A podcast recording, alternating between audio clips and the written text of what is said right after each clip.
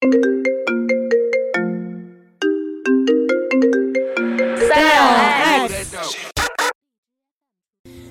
da da, la da da.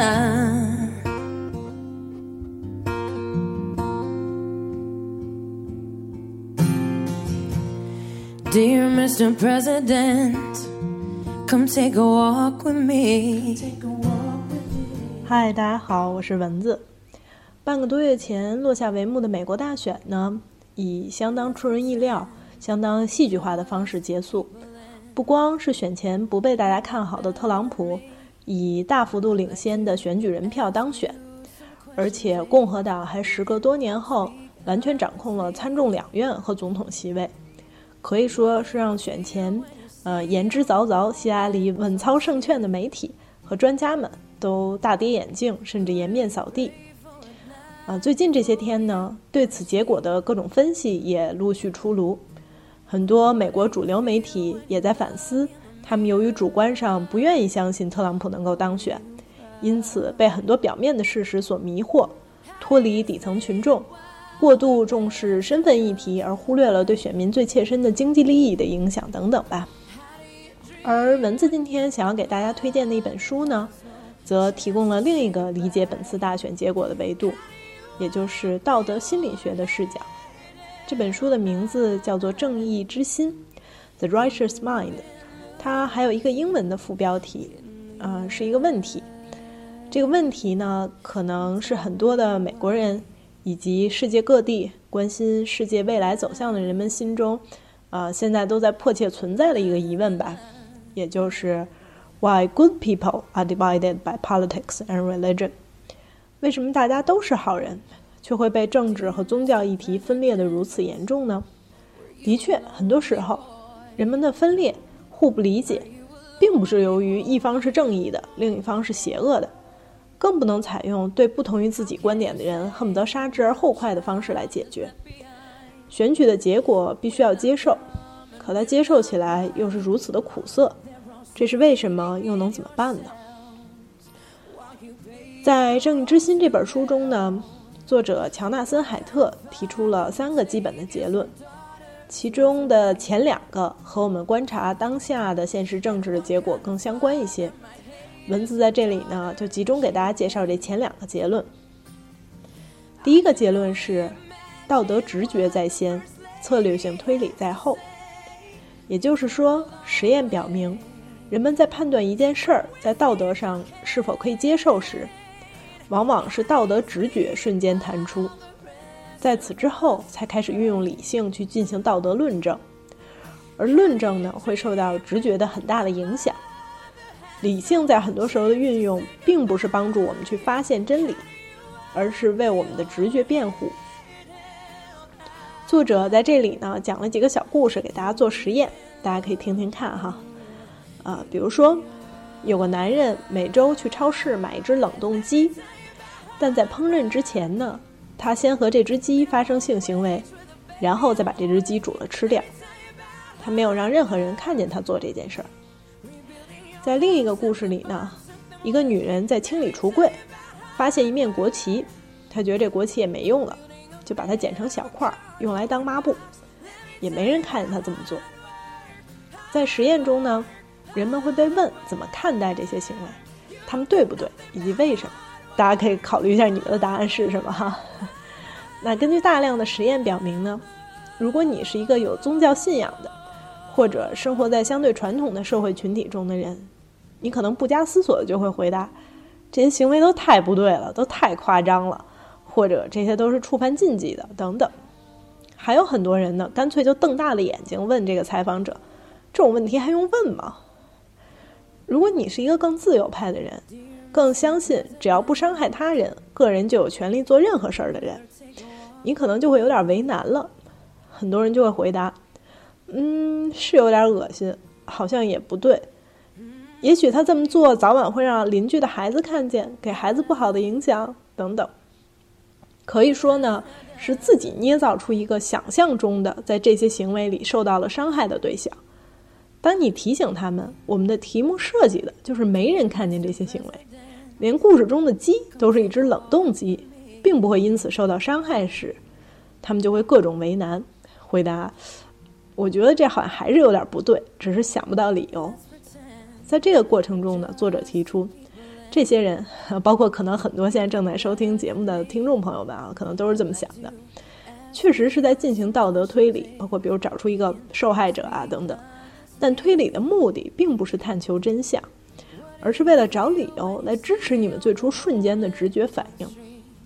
在各种价值中，尤其是对于恶心和不敬的行为，人们会瞬间做出本能的反应，然后才是用缓慢的、有点拐弯抹角的方式来论证支持自己。当然了，还有一小部分人会回答：“我们是感到恶心，感到不太舒服，但是如果他这么做确实没有伤害到任何人，那么他就有权利这么做。”这些人呢，往往是来自西方的、受过高等教育的。经济上比较富有的，生活在更民主化的文化中等等，但是呢，在比如中国，呃，在接受了更多的西式高等教育的人中也大量存在。这时候作者就指出，啊，如果将 Western 西方的 educated 受过教育的，呃，industrialized 呃工业化完成的这种 rich 啊富有的 democratic 民主的这几个形容词的首字母连在一起，可以拼成一个英文单词，就是 weird。怪异的，其实呢，就是生活在这种文化中的、抱有这样观念的人，就算是在美国，同样是怪异人群，更不用说在整个世界范围内了。但是呢，就算是 Weird 的人群，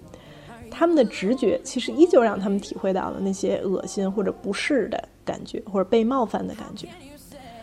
那么，这与大选又有什么关系呢？这要涉及到书中提出的第二条结论，也就是道德的原则。不止于伤害和公平，这又是什么意思呢？这里呢，作者给我们提供了一个非常有意思的比喻：我们的舌头可以尝出酸、甜、苦、辣、咸、鲜六种味道。虽然只有六种，或者有限的更多的几种哈，但是世界上菜肴的味道却是无限的。而且呢，虽然甜味感官的活跃能够在人类的大脑中引起最大的多巴胺增量。让人更多的感受到快感，但是毫无疑问，我们并不会把什么东西都做成甜的。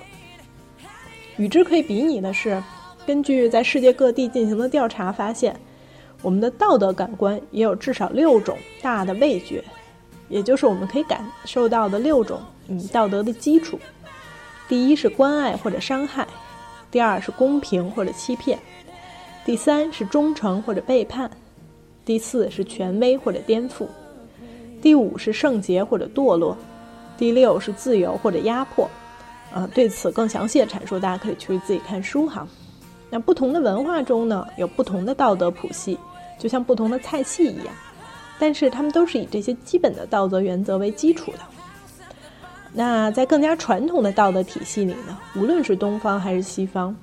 对个人的关爱和对集体的忠诚，对神圣事物圣洁的维护等等价值。都是获得了相当多的关注的，